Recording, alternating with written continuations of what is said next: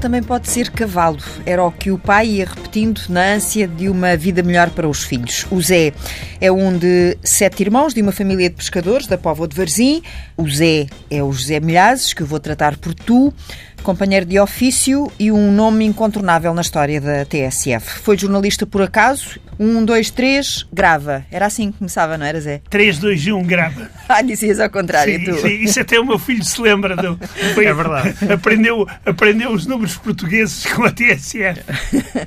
Tens memória disso? Tenho, ah, lembro-me acordar de manhã e ouvir o meu pai falar 3, 2, 1 grava e quando corria mal, Samuel, vamos outra vez, 3, 2, 1 grava. E apesar de ser novo, ainda me recordo que o meu pai ligava para uma central da União Soviética e de vez em quando as senhoras enganavam-se para o país de ligação, mas normalmente ele conseguia ligar para a TSF e um dos meus brinquedos de infância era o microfone da TSF, que o meu pai, preocupado, ah, vinha atrás de mim e da minha irmã porque era um brinquedo que nós gostávamos de ir. O meu pai trabalhava num quarto à parte onde é que tinha todo o material de trabalho. Que nós íamos roubar o microfone da TSF para brincarmos. A preocupação dele é que ele sobrasse inteiro para ele poder trabalhar. Esse microfone ainda existe lá em casa e é uma peça importante, digamos, da história familiar. Uhum. Uma peça importante que está guardada onde, Zé? Eh, está guardada eh, dentro de uma gaveta. Eh, Não tenho em exposição. Não é porque, porque essas coisas, todas as coisas. Não guardamos notícias na gaveta, mas podemos guardar microfones. Exato, exato. É, é verdade. Não, é- e é, é uma questão eh, de arrumação. Hum. E então esse microfone, ainda já com aquela esponjazinha Esponja cor- azul, esponja azul Sim. e com o logotipo preto. e com o logotipo É preto ainda. Preto ou branco? Não, é Branco. o fundo branco Sim, com as sim. letras pretas. Pretas, sim. Que brincadeiras é que tu fazias com a tua irmã, Olev? Quando as coisas começavam a correr mal, normalmente era a peça que a minha irmã utilizava para me castigar. Mas isso é em qualquer brincadeira de irmãos, não é? Mandava-te com o microfone à cabeça. Ah, entre, entre várias peças que ela utilizava, um deles era o microfone da TSF. Outra peça que nós também ainda temos da TSF é o rádio. O pequeno rádio gravador, que era uma grande inovação na União Soviética. Cada vez que o meu pai vinha de Portugal, trazia uma invenção tecnológica que todos os vizinhos podiam ver. Era o rádio que ele utilizava para gravar a- as entrevistas. Aqueles gravadores pequeninos. Sim, sim, sim, Uhum, sim. que havia ah, Sim. ah, antigamente. Ah, e, portanto, aquilo, quando, quando tu regressavas de Portugal, havia ali no prédio, na vizinhança, Sim, curiosidade. É isso sim, que é sempre curiosidade. sim, porque aquilo era material que eh, na União Soviética eh, não se produzia, não se conhecia, por isso. Uhum. Há pouco, ainda com o microfone fechado, falávamos aqui da semelhança entre as vozes de pai e filho. Uhum. E eu estou a dizer Olev, mas é Olev. É Olev. Olev. Olev. Sim. Tem algum significado o nome? Olaf Valente. É um, e foi é, escolhido sim. por. Eh, ai, foi escolhido. Foi Ali uma eu- guerra. A opção foi simples. O meu pai disse à minha mãe ou ficava com o nome de um avô ou de outro. Por isso, ou eu ia me chamar José Manuel ou Olev. Ah, a opção recaiu pela melhor parte, não é? Porque senão eu ia ser o José Manuel II e essa parte já, já não era assim, um nome tão agradável. Portanto, o nome da, da Estónia. O nome Sim, estónio, sim. É um nome, sim, escandinavo. Sim. Só que em, em, em estónio é Olaf. E eu acho que foi o. Escolhi bem o nome. Foi, foi uma ótima escolha. Ele está contente. Ah, essa semelhança de, de vozes, contavas um episódio muito engraçado aqui há pouco que, eh, sobre. Sim, que uma colega minha de trabalho assustou-se porque começou a ouvir a minha voz na televisão. Pensava que eu tinha entrado pela cozinha adentro, mas não, afinal era o meu pai a comentar eh, situações da, da Rússia. Por isso, um dia, não é? Quando o meu pai for eh, muito velhinho, eu, se for para trabalhar para a rádio e ele escreve, eu falo. E, E passa. E passa, E acho que passa. E tudo o que passa, passa por ser os Zé Milhares, nesse Exatamente. caso, não é? Olev, trabalhas na área da logística, da distribuição, coordenas ah, uma equipa de motoristas que fazem a distribuição de uma grande cadeia de hipermercados. Nasceste em Moscovo, Sim, ao contrário da tua irmã mais velha, que nasceu na Estónia, que foi nascer à Exatamente. Estónia. Vocês têm dois para três anos de diferença, não é? Três um anos do de outro, diferença. três, eh, em concreto. O que é que fez a diferença para um nascer na Estónia e outro em Moscovo? Porque nós, nessa altura, vivíamos numa residência estudantil. e era um bocado complicado uh, para um, pelo menos ainda não eram casados. Tempos, ainda não éramos casados. Quando nasceu o Life, eu já vivia num apartamento, era mais simples, quer dizer, e, e já havia mais espaço porque uh, na residência de estudante era um quarto, quer dizer, era um quadradinho, cabia uma cama, uma secretária e pouco mais.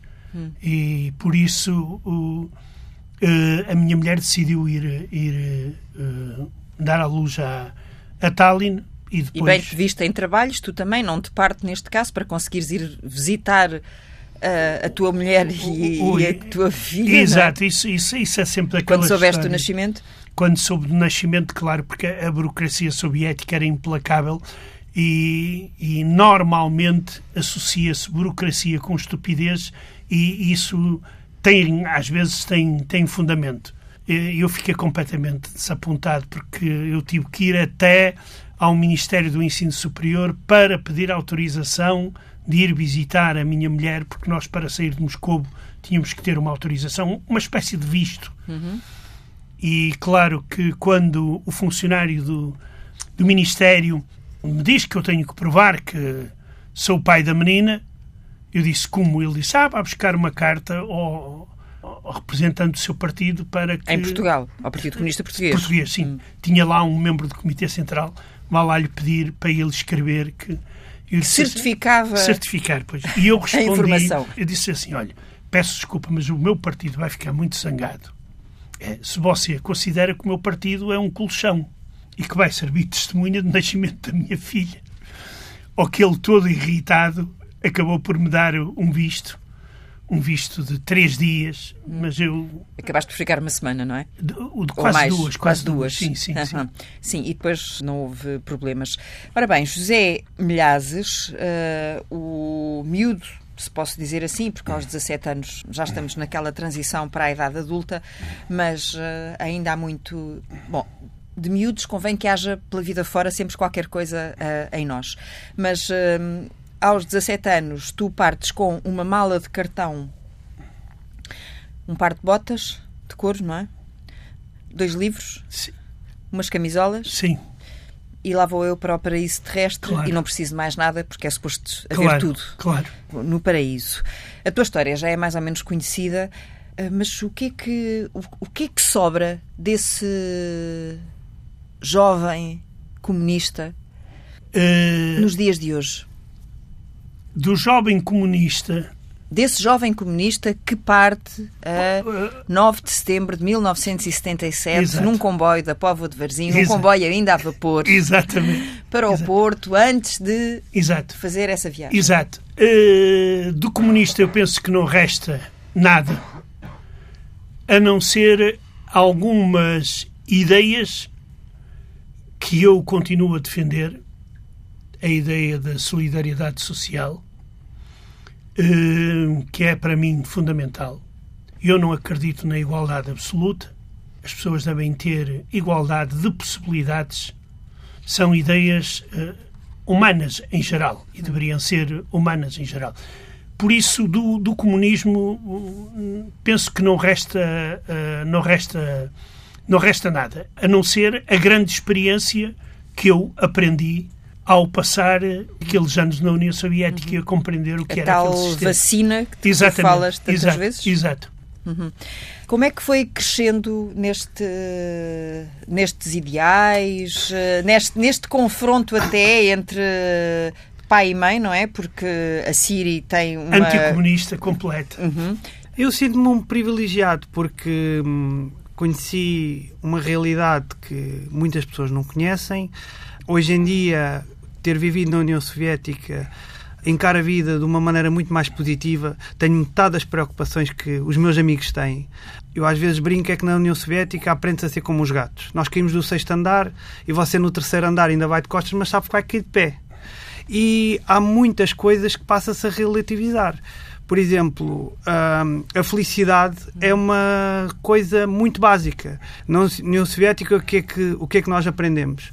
Se há comida, estamos felizes. Se vemos um familiar, estamos felizes. Com as histórias que nós fomos ouvindo dos nossos avós, vizinhos e amigos, a felicidade é uma coisa muito mais básica do que aquela que as pessoas muitas vezes acham. Não, eu tenho a A sorte. felicidade é feita de coisas muito simples. Muito, muito simples. Muito, muito simples. Não é preciso, digamos, ter muito dinheiro para ser muito feliz. E nessa parte eu tenho a sorte de ter vi- vivido uma época feliz na União Soviética, depois na Rússia. E a seguir, quando o meu pai disse-nos que, olha, vocês vão para o aeroporto, para o mês a seguir vou ter convosco, passaram quantos anos? 20. Passaram 20. Ah, nós aterramos no paraíso. Que Primeiro, idade tinhas quando, exatamente quando regressas? 8 ou 9 anos. E quando nós viemos para Portugal, nós aterrámos no paraíso. Praias, nós tínhamos visto praias bonitas, mas aqui não fazia frio. Comida havia sempre no supermercado, porque nós estávamos habituados que o meu pai fosse ao supermercado trazer as lulas, porque era a única coisa que os russos não comiam. Lulas? Exatamente. E já agora alguma explicação para eles não as lulas? Eh, não era popular entre, eh, entre eles. Era lulas e, e bacalhau, eh, bacalhau fresco. Eh, o bacalhau fresco eles normalmente davam aos gatos. Ah, e então era das poucas coisas que às vezes se encontrava nas lojas para se cozinhar. Eu, eu lembro-me da primeira vez quando, quando o Olaf eh, veio a Portugal com a irmã e até hoje há uma frase que o meu filho se lembra muito bem, que é daquele um macaco que estava sentado e que se metia uma moeda. Que é que Sou ele- eu, Lomono. Sou eu, habla comigo, sou eu mono. e eram estas coisas que para eles, quer dizer, porque eh, era um, efetivamente como passar do filme a preto e branco para um filme a cores. E- Mas um filme a cores com muita ação. Sim. sim, sim, sim. Só para ter noção, a primeira vez que eu vi o, o Tom and Jerry na televisão foi em Portugal. E quando eu vi aquilo eu fiquei fascinado. É que lá os bonecos não tinham nada a ver. Lá havia um lobo e um coelho. Era a mesma coisa, só que a versão soviética, porque nada daquilo que era normal para as pessoas daqui lá existia. O controle da informação na União Soviética até aos anos 90 realmente existia, até ao nível dos eh, desenhos animados, que eu, a maioria dos desenhos animados de infância dos meus amigos, eu descobri-os eh, já em idade muito avançada, não é? Porque lá não havia nem a Heidi, nem o Marco, nem o Tom, nem o Jerry, nem esses, eh, esses desenhos animados que haviam cá. Uhum. Não era um filme de animação, seguramente, a vida. Zé, conta-nos lá então como é que se dá esse teu eh, encontro com, com a Siri, porque também é daí que nasce este último livro que tu eh, nos dás a ler.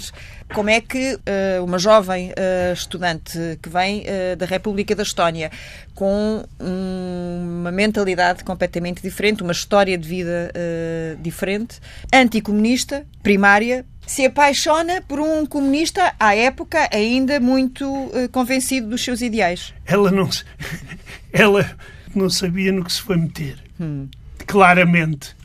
Ela foi descobrindo pouco e pouco as minhas ideias e ficava extremamente horrorizada. Horrorizado é o termo ou É, estás a- é- é horrorizada porque eh, nós acreditávamos em coisas que eh, realmente não existiam, quer dizer, não, não, os soviéticos sabiam que não era assim. Que todos aqueles povos da União Soviética eram todos amigos e irmãos, que vivia toda a gente feliz, que não havia pobres e ricos, etc. Só à medida que nós vamos entrando naquela sociedade e, um, e uma Portanto, ao coisa. fim de quatro anos na União Soviética, tu ainda acreditavas. Ainda acreditava alguma coisa. Uma, uma das coisas que me abalou profundamente, por incrível que pareça, foi o nascimento da- da- da- das crianças. Porque era incrível que não existiam as coisas mais essenciais que é necessário para uma criança. Fraldas de papel, nem belas. Calças de plástico eram Para muito as rudimentares. fraldas, sim. Quer dizer, com- são e- elementar. Já para não falar em papas e, e isso. Era Só havia as tudo- papas de engorda, não é? Era, eh, sim, é que se lhe chamava o tijolo. Porque a fotografia da criancinha, lá no pacote da papa, a cabeça da criancinha parecia um tijolo. E ainda tiveste que dar algumas papas dessas a, a- Nós tentávamos, tentávamos evitar. Nós tínhamos amigos eh, e amigas eh, finlandeses que quando iam a casa e vinham, eh, traziam em frascos. Os ou- boiões sim. de- de e muitas das alimentação e as coisas, sim, uhum. E depois muitas das coisas nós tínhamos que fazer eh, em, em casa. Eh, nesse sentido, é uma prática muito, muito forte para os pais, principalmente para a mãe, hum. que tem que aprender, tem que aprender a inventar.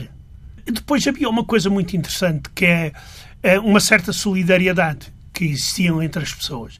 Alguém que ia à loja e comprava um determinado produto, comprava numa quantidade maior, depois trocava com os vizinhos.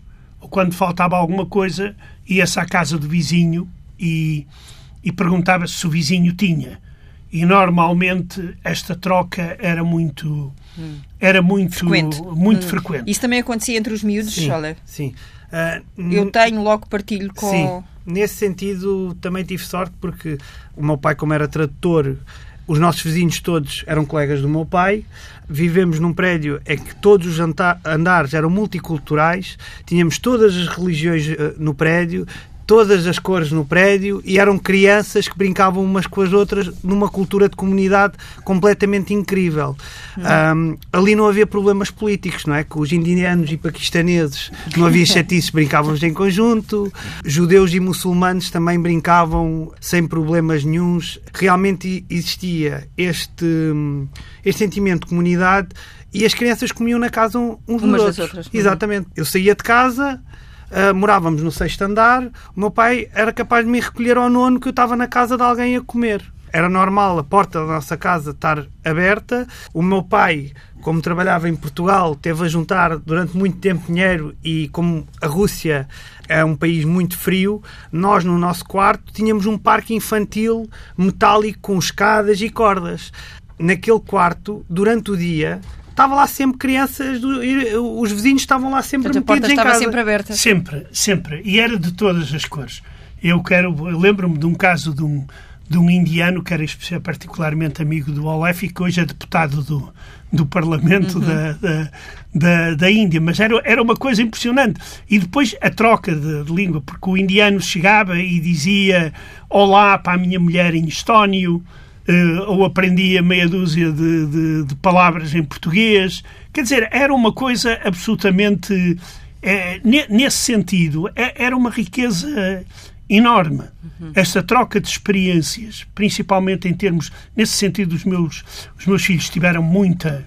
Sorte? Muita sorte, sim, uhum. sim. Porque conviviam com, com crianças uh, de praticamente todo, todas as raças e não tinham qualquer qualquer complexo. Tinham, apesar de viverem naquelas circunstâncias, naquele país, naquela época, tinham um mundo uh, no seu próprio prédio. Exatamente, exato, exato. Uh, e portanto, isso foi um amor que pegou? Sim, claro que uh, a parte política foi-se foi-se esbatendo. Hum as contradições políticas uh, deixaram de ter uh, importância. E aí eu devo dizer que uh, a minha mulher uh, tentava-me sempre dar todo o apoio possível e imaginário quando eu trabalhava no, no jornalismo e aquilo, como tu lembras-te, uhum. foram anos de, de loucura. agora, isso em Portugal, infelizmente, já não se faz.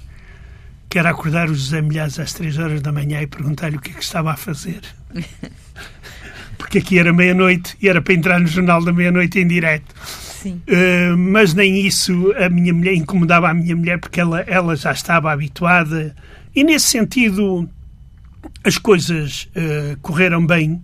A ela, minha... aliás, ajudou-te mesmo muito uh, posteriormente, não é? Depois, quando há o golpe, ela e, é exato, fundamental e, no teu exato, trabalho. Exato, porque naquela altura, naquela altura não havia internet. Quer dizer, nós não tínhamos eh, linhas telefónicas diretas. Vocês daqui podiam telefonar para a minha casa diretamente, mas eu tinha que pedir uma chamada uhum. para, para poder contactar. Eu lembro-me quando meu filho nasceu, eh, os meus pais só souberam uma semana depois que ele que nasceu, porque foi a altura em que me deram a autorização, a, autoriza, a, linha, a linha para que eu pudesse falar tu pedes com, a linha e depois logo se vê quando é que a telefonista claro, te concede esse desejo. E, por exemplo, eh, em agosto de 1991 era bom porque as telefonistas estavam todas contra os comunistas e então aí estávamos automaticamente ali. Era, era, é, é para já, é para já.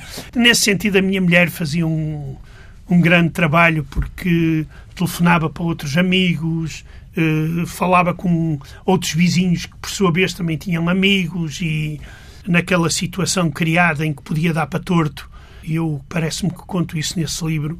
Foi uma, uma nossa amiga russa, por exemplo, que nos veio dizer que eh, se vocês passarem a ter problemas, ficava receio, com, porque, ficava com os teus filhos, fico, fico tomava conta dos teus filhos. Sim, tomamos uhum. conta do, do, dos teus filhos. Com este... eles excitadíssimos, não é? Ah, Vocês... Eles andavam na maior. Não havia escola. Não, não havia escola. A, a, casa onde vivíamos estava cercada de, de carros, tanques e carros militares. Quer dizer, para as crianças, é, é, elas depois vão dando conta do que se, de que algo muito importante se está a passar. Porque percebem o nervosismo e a ansiedade exato, dos pais. Exato, e... exato. E depois veem que a televisão está sempre a mostrar a mesma coisa, que era o Lago de Cisnes, Tchaikovsky. É? Aquele. Uh, e, e, e, as crianças começam também a ter algum sentido de responsabilidade. No sentido, por exemplo, de não incomodarem quando se estava a trabalhar. Hum. Fazerem uh, menos barulho eh, de resto, para eles era uma alegria estar a olhar pela janela, porque não, não nos deixávamos, evidentemente, sair para a sair, rua claro. naquelas, naquela situação, mas para eles era, era, era uma festa, quer dizer. Recuperando num contexto completamente diferente e com um desfecho completamente diferente também, eh, a mesma excitação, vá lá, que tu sentiste quando estavas na aula de História e se deu o abril de 74. E, e, exatamente, eu estava num seminário, numa aula de História, quando o professor chegou com um ar muito sério, dizer eu tenho aqui uma notícia eh, muito importante, vocês têm que reagir com calma, está a ter lugar um, um golpe de Estado, um golpe militar. E claro que a reação foi, toda a gente começou a gritar e a correr para as janelas a ver se ainda havia algum tanque a passar pela rua. Posso-me considerar um felizardo, porque do ponto de vista do, jornalismo eu vivi momentos completamente históricos. Foram tantos, tão intensos. São momentos únicos, são momentos históricos, irrepetíveis, ou talvez não.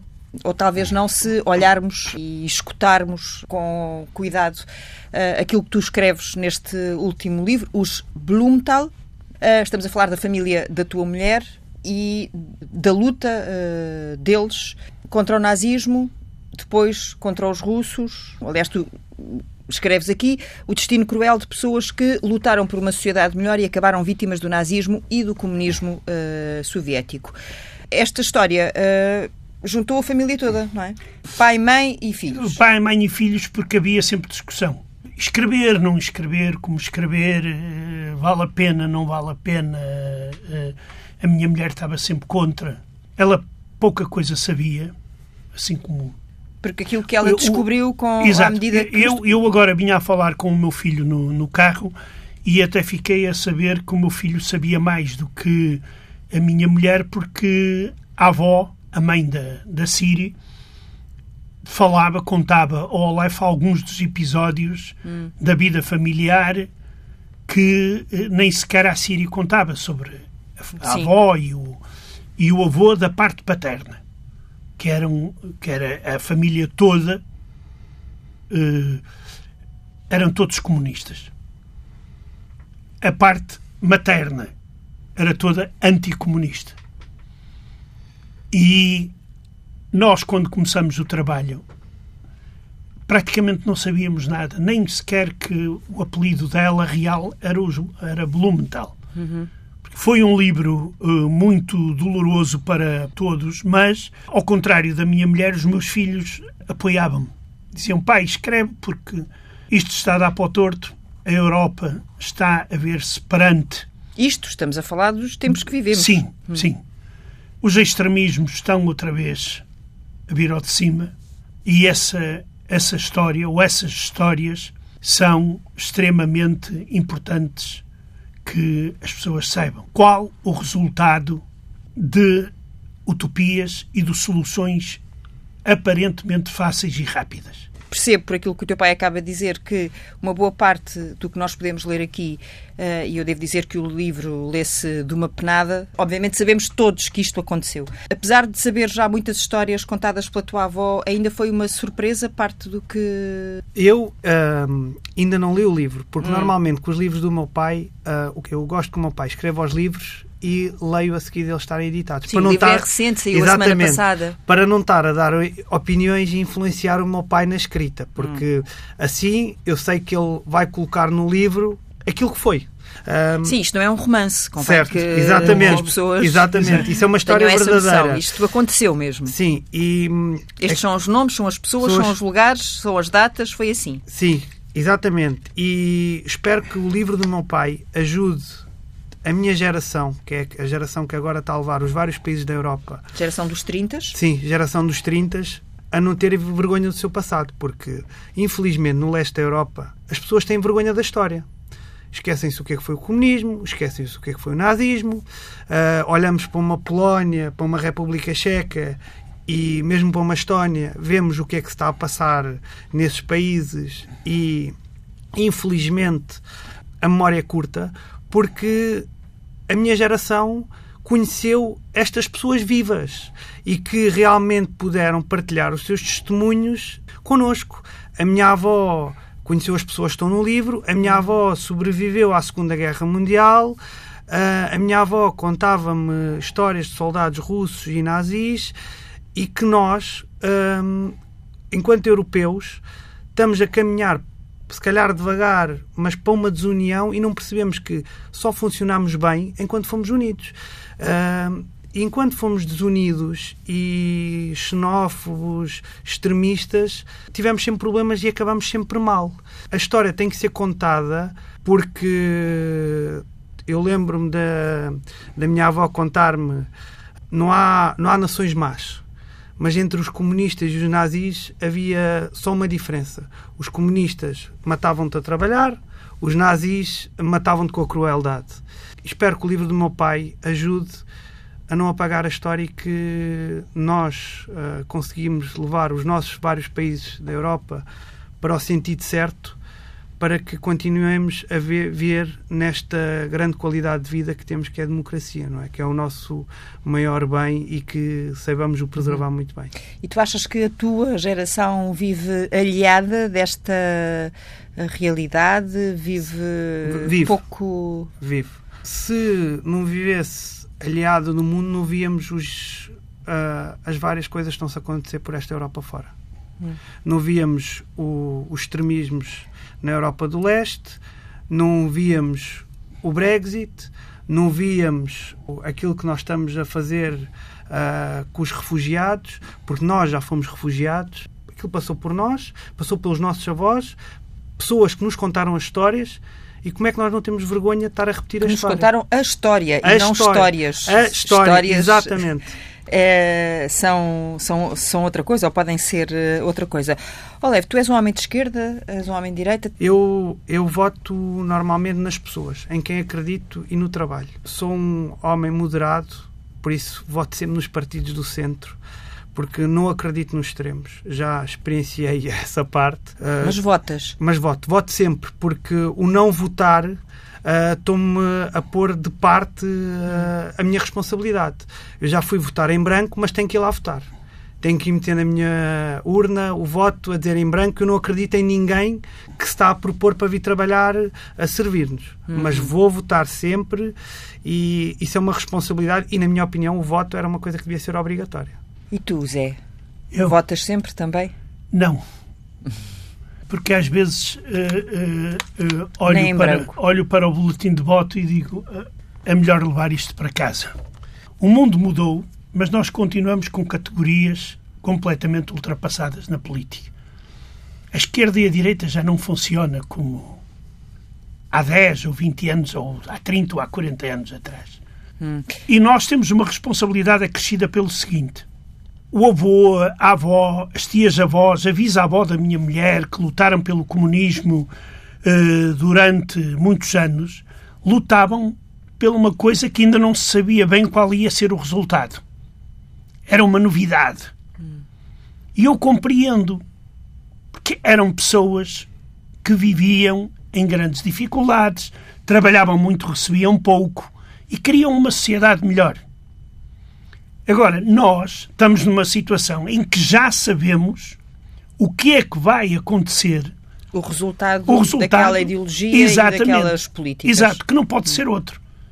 mesmo que nos venham dizer, ah, não, nós, nós respeitamos a democracia, etc., por aí fora, mas não acredito, até porque os exemplos recentes continuam a aparecer. Logo que essas forças se apoderam do poder, se notam determinadas tendências. No caso da extrema-esquerda, nós temos a, a, Venezuela, que é o caso uhum. mais gritante. Mais, mais recente também. No é? caso da extrema-direita, começa já, eh, digamos, a cheirar a passado um pouco o que se passa na Polónia e na, e na Hungria. E é precisamente isso que foi por isso que me, que me levou a escrever uh, este livro. Ou nós salvamos e melhoramos esta democracia, esta Europa democrática, ou então isto vai acabar muito mal.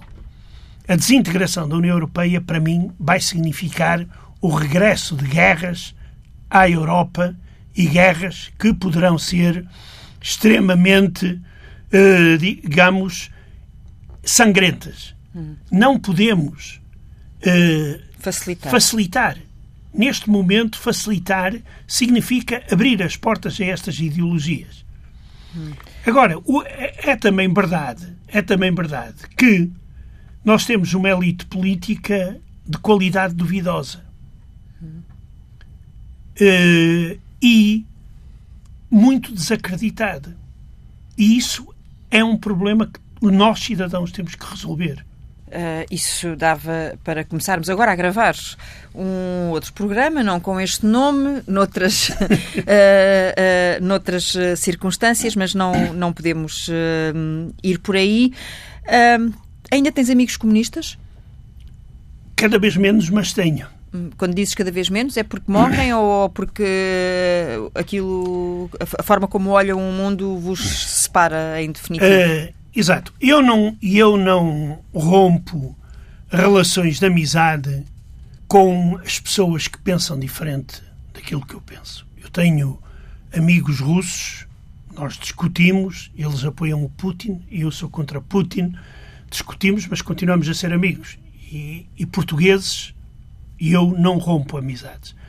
Mas há pessoas que fazem, hum. optam. És um traidor, Bem, e aqueles nomes todos de estás a cuspir na sopa e, e outros que eu não posso dizer nem sequer aos microfones da TSF, hum. porque teriam, teriam, o Zé Guerreiro teria que meter o pipi. Ai, não meti pipi no, nenhum. Pipi também não é um nome que tu possas dizer assim aos microfones que, que também pode ser mal interpretado. Mas. mas... É verdade, Teresa, peço desculpa. mas não, não, não havia aqui motivo, motivo nenhum para isso. Às vezes é mesmo preciso dizermos os nomes. É, é a mim dá-me. É, é muito triste para mim. É muito triste, mas uh, é uma opção. Quer dizer, uh, é, é como a opção do, deste último livro. Alguns dizem-me a mim, oh, oh, milhares, esse livro dava um romance fantástico. Uhum. E eu dizia, sim, mas o, o romance mata a realidade. Porque se eu romanceasse, eu teria, digamos, a adulterar a realidade. E aqui a, a, a realidade é tal que não, não pode, não deve ser romanceada porque não há romance que consiga uh, uh, refletir. Não há ficção que consiga ultrapassar Exato, a realidade, exatamente, não é? Que consiga é ser mesmo, tão, tão, Exato, exato. Tão carne e osso. Exato, exatamente. Uh, tão pele, tão, tão coração. Estas são mesmo estas pessoas, não, não são Sim, personagens não são inventadas, inventadas para retratar uma coisa que até pode ser feita com base na realidade, uh, mas que a partir daí se não. Isto aconteceu exatamente assim, tal qual, tanto quanto se pôde apurar, e felizmente porque, uh, felizmente, aqui com aspas, porque os arquivos foram todos guardados, não é? Os arquivos, sim. E na Estónia, uma grande parte dos arquivos estão abertos. Na, na Rússia, não. Na Rússia está praticamente tudo fechado, infelizmente. Havia alguns materiais que seriam importantes consultar na Rússia sobre eles, porque tanto o avô como a avó da, da Siri viveram na, na União Soviética. O avô morreu no, no cerco de Leningrado, morreu de fome. A avó teve num campo de concentração stalinista e, e, e, seria interessante, por exemplo, ir ver o processo. Interessante no sentido de um historiador, uhum. porque Uh, que é essa e, a tua raiz, exato, não é? Que é o, ir ver o processo da avó. Uh, por exemplo, o julgamento, uh, as acusações. Porque o principal ali não era fazer justiça. Ali o principal era castigar. Uma das conclusões é que eu chego no fim deste, deste livro é que os seres humanos, porque pensam, conseguem ser mais cruéis que os animais. Os animais de uma determinada raça não se comportam assim como, como os humanos, com todo este tipo de sadismo. O melhor é lerem o livro. Zé, tu ainda bebes vodka? Não. Vamos aligerar agora. Não posso um mais. não posso mais é uma música do Pedro Brunhosa. É verdade. É, é, é, a minha médica, a minha contar, médica, cantar. a minha médica proibiu-me terminantemente de beber, de beber vodka. Porque, porque já bebi, já bebi a minha quantia. Mas, mas era, foi o que te safou muitas vezes. Uh... Às vezes ajudava, às vezes era prejudicial, porque. Sim, álcool em excesso é sempre prejudicial, é sempre como é óbvio. Quando eu digo que sim, foi o que te safou muitas vezes, não, foi às vezes ter de trabalhar com mim... temperaturas extremamente exato, negativas. Exato, eu lembro-me, não era só a mim. Exemplo, era um lembro, conselho, aliás, que davas, não é? Cada vez que lá ia alguém. Quando o nosso saudoso Perestrelo veio a Moscou fazer um relato do Benfica... Engraçado, tu ainda dizes, veio a Moscou. Tu ainda, está, ah, exato, ah, ainda estás lá, é, exato, às vezes, exato, é? exatamente. Acontece muitas vezes, Alev. Ele ainda. Acontece, acontece. Ainda continua. Moscou ainda é a casa psicológica do meu pai. e então, quando ele lá, lá veio, que estava um frio desgraçado, era o Benfica e o Locomotivo. O terreno estava coberto de neve e o Perestrela tremia de frio. Eu dizia: pá, bebe vodka, pá, eu trago-te vodka. Ele, não, ah, pá, deixa-te isso, ó milhares, e não sei mas chegou a determinada altura em que ele teve mesmo que beber uns copos de vodka para aguentar. Porque era ele um e o gelo, resto do pessoal, não é? E o resto do pessoal era, porque as cabines naquela altura não eram aquecidas. E, e, parte dos jornalistas estavam ao ar livre como os, como os espectadores, a ver o, o, o, o futebol com, com temperatura. Eu acho que naquela altura estavam menos 10, 10 graus negativos, uma coisa Uhum. assim, à, à volta disso.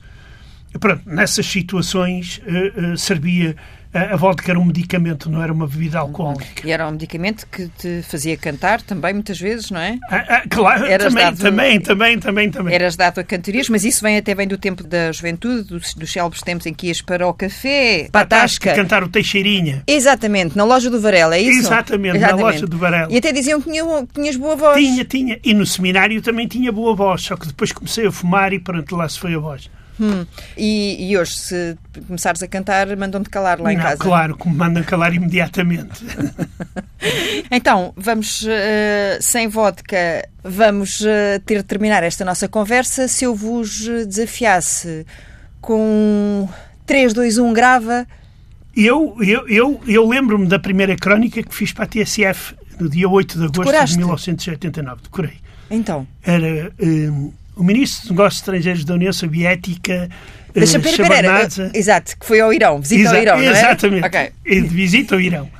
Uh, não, agora, hoje, se fosse um, dois, três grava, seria a comentar as relações entre o, o Trump e o, e o Putin, que são cada vez mais divertidas, entre aspas. Mas ainda consegui, ainda consigo. O, o bichinho, o bichinho da TSF está cá dentro. Se não tivesse sido a TSF... Nem a vodka conseguiu matar o bichinho da. Não, não, não, não, não. Isso é Pelo impossível. contrário, conserva. É, é- é verdade, é, é ajuda, verdade, é verdade, ajuda, é verdade. ajuda a conservar. Ah, imagino que tenha ficado para ti também, não é? No teu, na, na, na tua, Sim, na tua memória. Sim, a TSF faz parte. É o. Cresceste com a TSF. Cresci com a TSF e era, era um membro da nossa família, não é? Foi a primeira pessoa a dar uma das melhores notícias deste mundo. Foi quando ele diz: a União Soviética acabou. E acho que esse 3, 2, 1 grava foi, foi nesse dia de Natal. Eu só queria uma coisa, ó, ó, Teresa, é que a TSF também era o- os jornalistas da TSF quando iam a Moscou e passavam em minha casa, que é o caso do Carlos Vaz Marques, Hum, sim, e que, a, quem, a quem os meus filhos ensinaram uma cançãozinha, Ah, arrado, cá aqui arrado, estou pai de Leningrado, e que traduzindo significa estou feliz, estou feliz porque vou a Leningrado. e foram vocês. Que... Fomos nós que, eh, numa, via numa viagem de metro, que o Carlos levou-nos simpaticamente, então fomos ensinando o Carlos pelo caminho a, a música. Então, quando o Carlos chegou a casa, já sabia cantar a música. Encontrei, ele não me reconhecia, encontrei há cerca de 5 anos atrás, e quando disse que era o filho do Zé Milhares, o Carlos disse: Caquearate, Caquearate, estou pai do Ingrato. Por isso essa também ficou uma boa, uma boa recordação. Uhum. E a TSF já vai a caminho dos 31. Exato. 就是。